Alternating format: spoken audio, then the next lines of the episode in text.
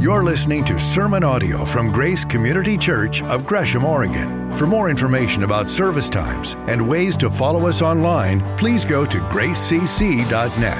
That's gracecc.net. And thanks for joining us. Good morning. So, my name is Gabe Myers. Jacob, that sweater is amazing. I like the Christmas uh, heart behind it, right? That's really nice. It's already coming. And uh, I can wear a sweater today. Oregon is getting colder. Isn't that nice? Someone said no? Okay. Uh, okay. Must not be a true Oregonian. um, yeah, I'm not either, but you know what? It's been a long time, even for me. Uh, but let's, let's get to this. We're uh, going through the Gospel of John, and I'd like to start out just by well, asking a question. Um, when was the last time you cleaned a house or something and you found something really dirty? Yeah. Like, like really dirty. Like maybe tell someone next to you what, what that might have been. But not too gross. We got to come back from this. That's okay. Dirty stove. Anything else over there? I know some of you want to share, share it with everybody right now. This is okay. Um, so a few years ago, we were, I was out of college, moved to Wichita, Kansas, and uh, was attending a church. In our young adults group, we decided to help this lady, uh, a widow, uh, to basically paint her house, um, do some fixing up, and clean her yard. So, um, a little house. We painted it white. It was nice. But next to the house, there, was a lot of stuff that needed to be cleaned out. But one of the things that needed to be cleaned, moved, and painted was a doghouse.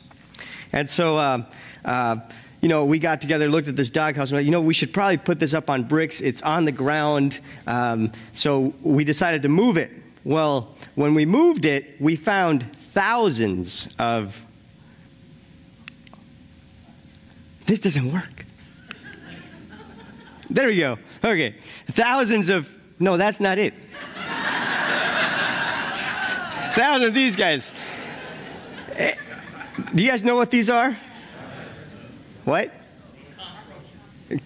It says water bugs.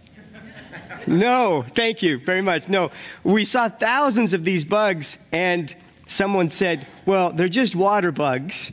If you research what water bugs are, that would be worse. Uh, but they are roaches, and there were literally thousands of these just all over underneath the backside of this house and on the ground, and they started scurrying everywhere, and people didn't know what to do. Like, we jumped back. Like, do I want to be near this? But then a bunch of them start going towards the house, and I'm thinking, uh, we can't let those in the house. Anyway, um, it was a mess, right? Cockroaches. And for some reason, I remember thinking after that event, I don't know if maybe I read this story that we're going to read today or not, but I, I remember thinking through, man, what would it be like if Jesus were to come to our lives and clean it up? What would he find? Would it be like turning this, this house over? Would it be kind of that dirty? What would it be? And the Bible tells us, you know, we're all sinners. And so that's kind of the picture I get, and I'm hoping that this picture just sticks in your head and makes you think through uh, the rest of this. But today we're talking about Jesus when he comes into Jerusalem and he cleans the house. And it's not just any house, it's, it's the temple, the temple of God, this place that is so important to the Jewish people. When you go back in time, you got, you know, by, by now, Jesus is, is, is visiting Herod's rebuilding of the temple, right? But the first temple was built by Solomon, and, and his father David really wanted to do it wanted to build, but God said, No, we're going to let your son do it. So Solomon takes years of, of, his, of his reign to build this place. When he's done, he, he blesses the people, but he also prays this prayer of dedication. And in this prayer, he comes before God and he basically says, Lord, when people come to this place, would you, when people come to this place, would you forgive their sins? Would you heal them? Would you listen to them? And he, he prays this prayer, and it's pretty lengthy, and there are all these requests in it. Well, a few chapters later, you find God responding. He comes to Solomon, and he it's like a bullet point list of the response that God gives to Solomon. But one of those things that God says in Second Chronicles 7, he says, If my people who are called by my name will humble themselves and pray and seek my face and turn from their wicked ways, then I will hear from heaven and I will forgive their sin and I will hear, heal their land. Now my eyes will be open and my ears attentive to the prayers offered in this place. I have chosen and consecrated this temple so that my name may be there forever. My eyes and my heart will always be there. So if you were to go to Jerusalem today, there isn't a temple there. But there is a piece of structure, a wall. They call it the Wailing Wall. I got to go there in 2001. And uh, I remember meeting a guy who knew something about the temple, and he gave me this piece of paper. And he said, When you go to the Wailing Wall, would you put this prayer in the wall for me? And when I got there, there were all these pieces of paper in the wall that people from all over the world had brought. And so people would come to the Wailing Wall and, and and the Jewish people would come and they would stand there before the wall and they would pray like this. And you could go live on the internet now, and look for it, and you'll see this is what this is what happens. But that's that's what's left. But this is the location. This is the temple, right? And, and this is where Jesus is going to go. So John chapter two, verse thirteen through twenty-five. When it was almost time for the Jewish pe- Jewish Passover, Jesus went up to Jerusalem. In the temple courts, he found people selling cattle, sheep, and doves and others sitting at tables exchanging money. So he made a whip out of cords and drove all from the temple courts. Both sheep and cattle, he scattered the coins of the money changers and overturned their tables. To those who sold doves, he said, Get these out of here. Stop turning my father's house into a market. His disciples remembered that it is written, Zeal for your house will consume me. The Jews then responded to him, What sign can you show us to prove your authority to do all this? Jesus answered them, Destroy this temple, and I will raise it again in three days. They replied, It has taken 46 years to build this temple, and you are going to raise it in three days? But the temple he had spoken of was his body. After he was raised from the dead, his disciples recalled what he had said. Then they believed the scripture and the words that Jesus had spoken. Now, while he was in Jerusalem at the Passover festival, many people saw the signs he was performing and believed in his name. But Jesus would not entrust himself to them, for he knew all people. He did not need any testimony about mankind, for he knew what was in each person. So, this is the passage for today. It starts out with this little phrase, gives us a little bit of context when it was almost time for the Jewish Passover. The Jewish Passover is loaded with significance for, for the Jewish people. There, uh, there's mass pilgrimage to Jerusalem every year. When you go back, and even in Jesus' life, um, you know, he was born eight days later, taken to the temple, but then at age 12, he goes on this pilgrimage for the, a Passover pilgrimage to Jerusalem. It's on that pilgrimage that he got lost in the temple for three days. But when mom and dad go and find him, his, he said, Well, I'm supposed to be about my father's business. Like, I'm actually home here, right? This is, this is my house. Dad's here. And, and, and then we don't hear anything uh, from Jesus till, till he's 30, and now he's going back into the, tem- into the temple. So, just wondering, do you think maybe he had gone to the temple for another Passover in those 20 years? Probably. He's probably gone to a few. Probably got maybe every year. um, so, this isn't the first time, but this time he comes in and he's coming with a purpose. But you've got all these people, and people would have uh, mass pilgrimage. They may have chosen their lambs and brought a lamb with them because it's, it's, it's a Passover celebration. So they would kill, they would choose this perfect lamb, and, and then they would take it to the temple and, and sacrifice it. Then they would eat that, that lamb in the commemorative meal that night, remembering how God had rescued them from bondage. And here they are under Roman oppression, right? And they're waiting for the deliverer. And John the Baptist, in the previous chapter, he had, he had looked at Jesus, saw Jesus, his disciples are with him. He looks at Jesus and he says, Look, behold, the Lamb of God that takes away the sins of the world. so Jesus is coming into the Passover, and, and for him, this is loaded with significance and meaning that, that nobody else really knows yet. And so he comes to this temple, and, and, and what happens? First place he goes, you think, you know, if a king, king was coming, maybe he'd go to a castle or something like that. But Jesus goes, goes to his house, he goes to the temple. And what does he find? We just read this, right? In the temple courts, he found people selling cattle, sheep, and doves, and others sitting at tables exchanging money. And this is, you got, you got the temple, the, the most holy place, and the holy place, and you got a wall around that. And then you got this court. And then outside that, you got a, a bigger court, but it's all part of the temple. And in that court, you got people who typically would come and be there to pray, worship. Like that's where that would happen.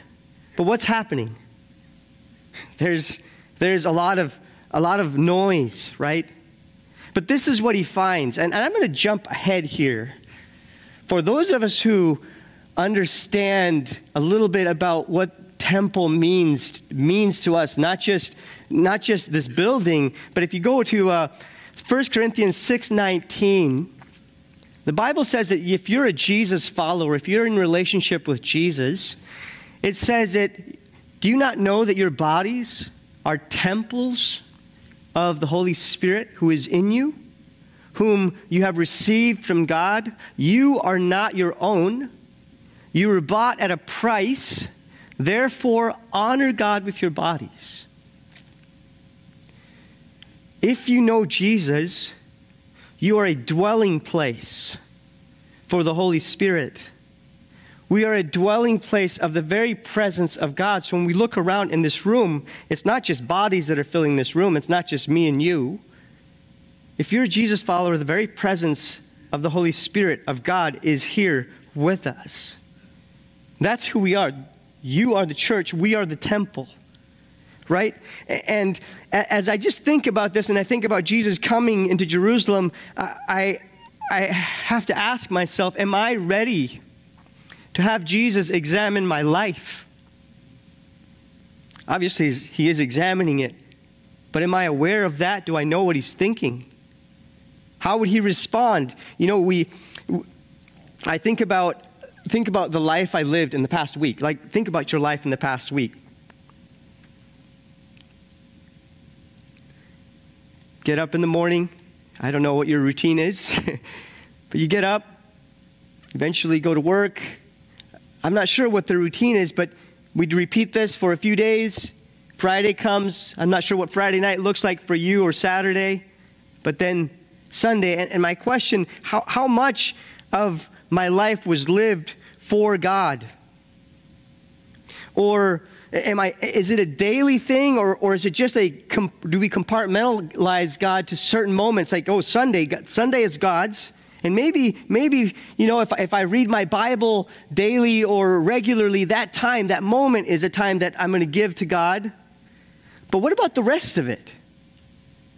Is, is, am I a temple? Do I realize, am I aware that I'm a, I'm a temple all the time? And then are we ready to have Jesus examine us as a church together, corporately? Do we live out the purpose of God as, as His temple together? Do we encourage one another? Do we point each other in how to live in His ways? Someone this past week asked me, well, when you think about the building, um, well, I, am going to, yeah, when we think about the, well, what we did, what we do this morning, we come together, we sing, we worship, we pray. That's definitely what, the, what being a temple, being a church is all about, right? But then there's midweek. What do we do midweek? Do we connect with others in the church, other Jesus followers? Do we encourage them? On a personal note, like worship, we worship God together this morning. Did I do that this week on my own? I'm Like, well, I don't have the music. I, I can't play the instruments. Do you need the instruments to worship God? Can a mute person worship God? Yeah. Yeah, worshiping God is about recognizing who He is, telling Him, I love you. I, I, I, love your grace. I love who you are in my life. I love what you've done for me. I worship you. I honor you. And am I doing that with all of my life? I think about what we just talked about, Jacob and, and Becca were mentioning Advent conspiracy is coming, the things that are coming in the next couple of months, Thanksgiving. And how, how big, how important is God, God going to be in the center of all of those things? And am I going to uh, fold up, roll up my sleeves and, and be part of that? Are we going to be the temple? Is that what Jesus would find if he were to come and look at our lives? And when we look at this passage, Jesus comes to the temple. He sees that That's what he sees in the temple. And, and how does he respond? Jesus gets angry. It's very rare. In fact, I don't think I've, you see any other passage where he gets this angry. He gets angry in other passages, but here he gets very angry. And what is it that gets him so upset? But, but keep in mind, he gets angry, but it's not this reactive anger. It's not a, I'm going to flare up and respond in the moment without any control. he is very inten- intentional. Look at what he does. So he made a whip out of cords. Did you know carpenters could make whips? Obviously, he knew how to weave, right? And he took this moment. I'm going to go. Can you imagine? Picture Jesus weaving. That's not going to be like a 30 second thing. He's weaving this cord, and the, the disciples, I'm, I'm just, can you imagine? What are you doing? Are we towing something? are, he weaves this cord and he's very intentional. He plans it out.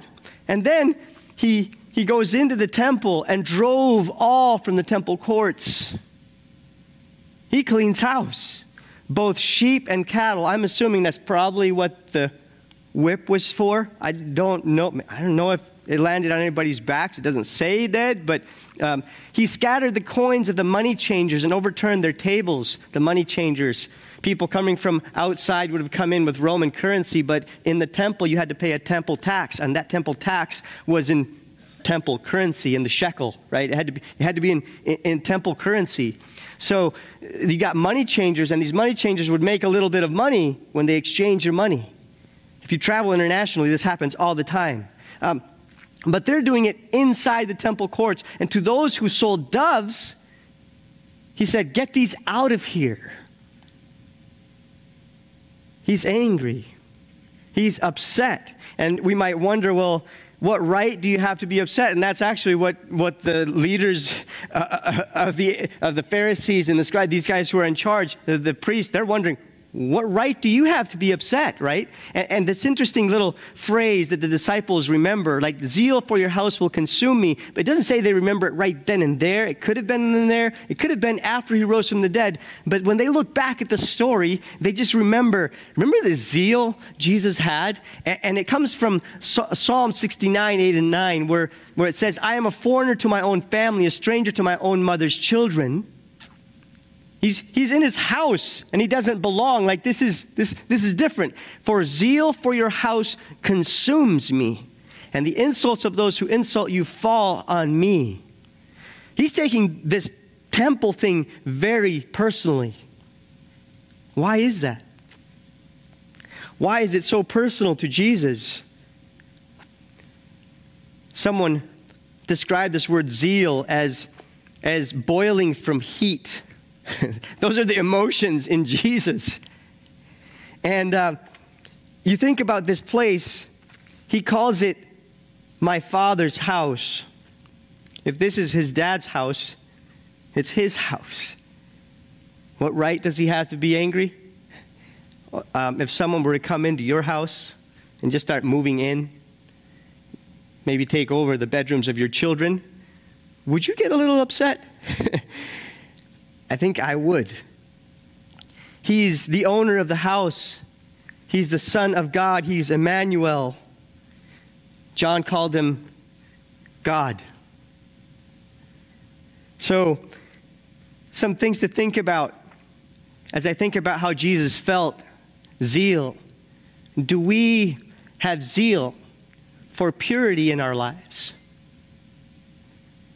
Do we have zeal for a, a, place that isn't consumed by the outside world?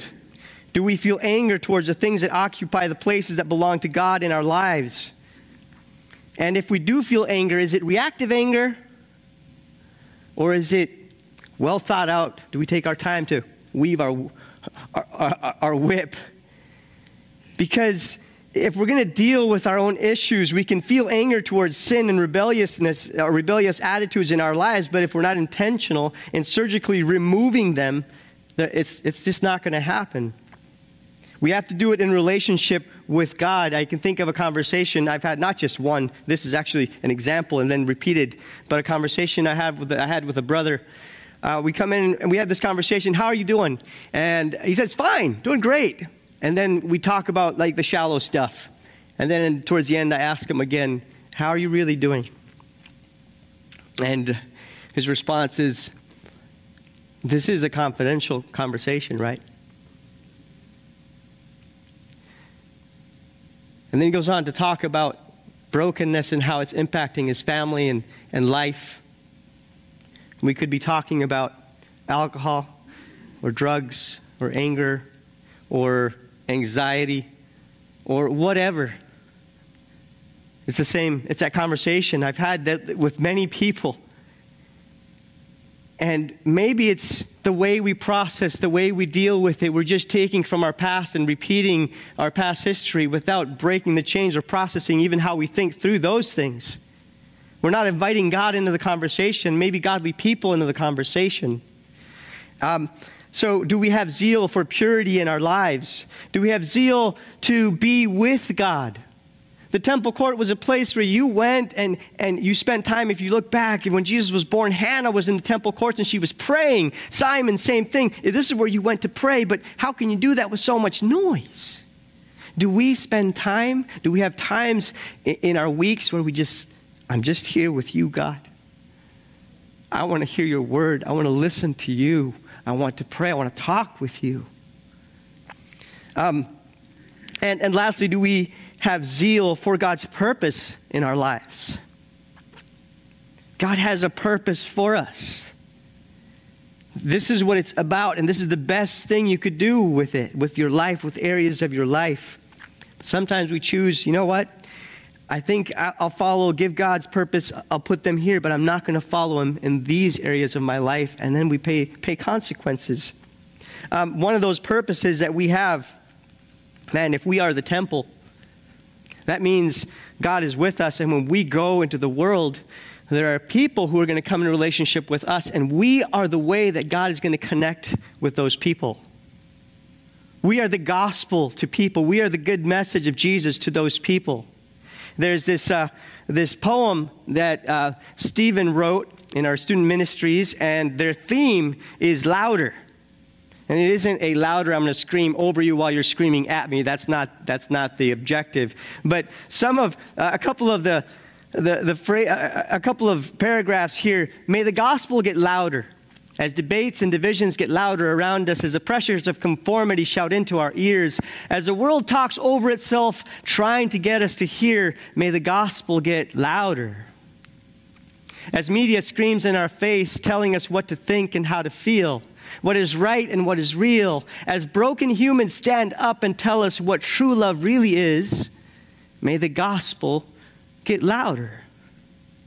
If we are the temple of God, then Jesus should be loud in our lives. He should be louder. And, and we go back to this, go back to this story. What the Pharisees and what they're, they're seeing, they're seeing all of this commotion happen, and their response is, What sign can you show us to prove your authority to do all this? They really maybe haven't seen anything up until now. In fact, our last passage was about a wedding in Cana, right? So it's right for them to wonder this guy's cleaning up the house. Who is he? If someone were to come into the building and start tipping over the coffee or, or cleaning out the lobby, and we're like, who are you? What, what, who are you? Right? We'd want to know. And so they're asking the question, Who are you and what sign? And Jesus responds, and his response is he presents himself as a temple. It's kind of hidden, but he's, they're asking for a sign. boy, is he going to give them a whole bunch of signs. But his answer is, is probably pointing to the greatest sign. And his answer is destroy this temple and I will raise it again in three days. And they, they miss it, right? They're, they're, what, what they hear, uh, what are they hearing? They're hearing this building, destroy this building. 46 years. What? What are you talking about? But maybe, I don't know, he was speaking to them. It's interesting because this isn't the only time Jesus cleans the temple. I think he does it again a couple years or three years later. And they come back with the same question. And by then, they've had all these signs. But his answer is destroy this temple in three days. And the temple he had spoken of was his body. He's, he's speaking ahead of, of the real thing. They're focused on this building, and Jesus is talking about the real deal. He is the temple, He is the point. Over the past few weeks, or uh, uh, we talked about Jesus being the Word of God, right? Gary last week mentioned Jesus being king, shepherd, but what was the big one? Do you remember the big one that he mentioned last week? Oh, okay, I'll tell you. He said, bridegroom. Bridegroom. That's the point right? He's king, he's shepherd, but he, he's close and he's intimate. And in this passage, Jesus is temple. He's the place, not just the place, he is immersing myself in him is where I have community. I have commune. I can come and be in relationship with God. No more lambs, no more sacrifices. Uh, Jesus is the temple. I kind of bolded these words for us because that's who He is. I come in relationship with Him. I can be in relationship with the Father. I can be in relationship with the Holy Spirit. I'm in relationship. Uh, John chapter 1, 14, the Word became flesh and made His dwelling among us. God lives among us, right? For in Christ, Colossians 2.19, 2, 9, all the fullness of the deity lives in bodily form. The fullness of God in this human. This is Jesus. Hebrews 1. But in these last days, God spoke to us by his Son, right? In verse 3, the Son is the radiance of God's glory and the exact representation of his being, sustaining all things by his powerful word. This is Jesus. He's the temple. And then you look at this verse in 1 Timothy 2 5. We have one mediator between God and man. And who is this? It's Jesus. Throughout his ministry years, Jesus will display so much evidence, and the final proof of his authority would be displayed at his resurrection. They won't just turn to doing justice to this building here and now, like filling it with a marketplace, but they will actually kill the very temple sent by God. They will kill Jesus. For those of us who have heard the rest of the story, we think of the resurrection, obviously, Jesus is talking about something coming. For those of us who know the story, question is, what does the resurrection mean for us? And I know that's a sermon that's coming, so I'm not going to go there. But I want us to think about it. I want us to live there and to, and to walk there because that's what Jesus is saying. He's saying, I'm going to give you a hint of the greatest sign you're going to get. And so let's, let's keep that focus. The resurrection focuses us and, and think about it. Now, if you're looking at yourself and you realize how wide a chasm there is between you and God, if you realize how broken you are and, and you need someone to bring you to the true source of life, let me present you to Jesus. Jesus invites you come to me, all you who are weary and burdened. this is his offer. If you think God is far away and you can't get to him, Jesus says, Hold my hand. I'd like to walk you into his presence. I'd like to invite you in. I'd like to walk you in. You can be with God. I'd like to forgive you from your sins. I'd like to cleanse you so you can be pure so you can stand before God. So Jesus invites you into the very presence of God. If you don't have a relationship with Him, would you hang on to Jesus? Would you talk to Him and say, Jesus, I need you in my life? Would you please forgive me? Would you please save me? I want to be with God. I want life. And that's, that's His offer to you. Come to me, and I will give you rest. This is Jesus. And lastly, in this passage, when we look at it, um, he, he, he's at the Passover, right? The last Passover. We think about this, this, this passage. And Jesus, when he was raised from the dead, uh, I'm going to skip this a little bit, but Jesus invites you to walk into the presence of God. Just keep that in mind. And for those of us who already have a relationship with him, this is where he wants us to walk, to walk in his presence, to be with him. God desires a relationship with me. Isn't that amazing? A relationship God, the creator of the universe, wants a relationship with me. Jesus, in the last section here, it says he knows each person. If you think about these last two phrases, he wants a relationship with me and he knows each person. He knows me and he still wants a relationship with me. We're talking about God. And in this passage, it's interesting. He talks about these people who come and question him. He talks about the people he's talking to. He talks about his disciples, right? And, and he says this. He says this little line like he won't entrust himself to them yet, right? He won't entrust because he knew all people. He did not need any testimony about mankind, for he knew what was in each person. God knows, Jesus knows what's in each person. He knows how they're going to respond. And in this passage, it actually says that many responded and believed. In this passage, it also says that the disciples, right, they, they afterwards would believe. But I want to ask you a couple of questions, and then I want to invite us to spend some time in prayer. And this first question is Who is Jesus to you? Who is Jesus to you?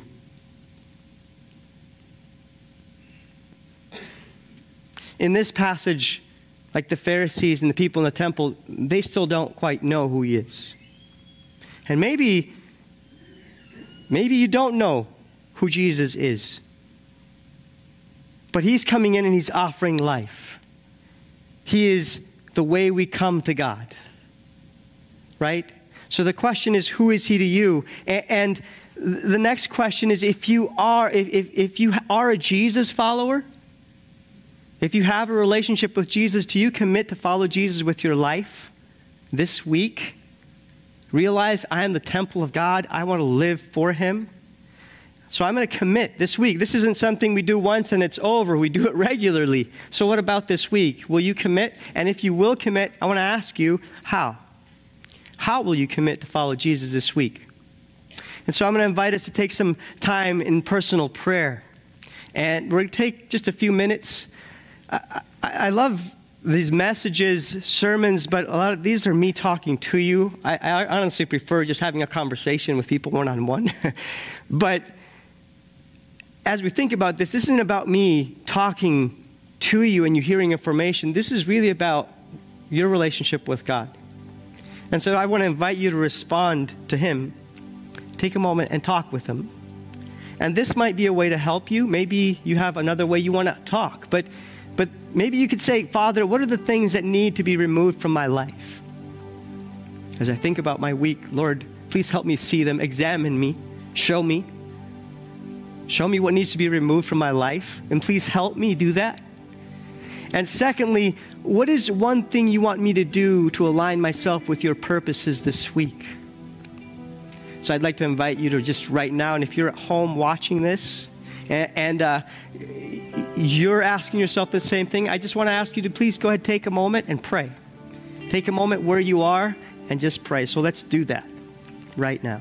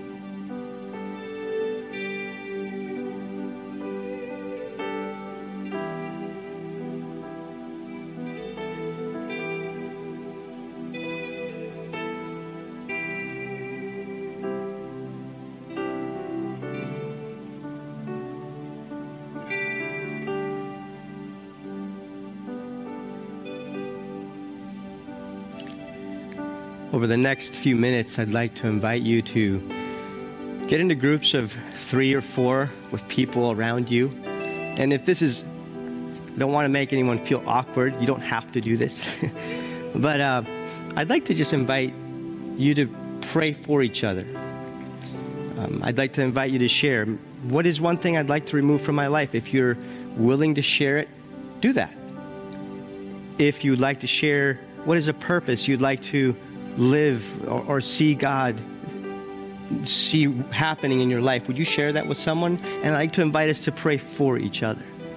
Would you do that? So please go ahead,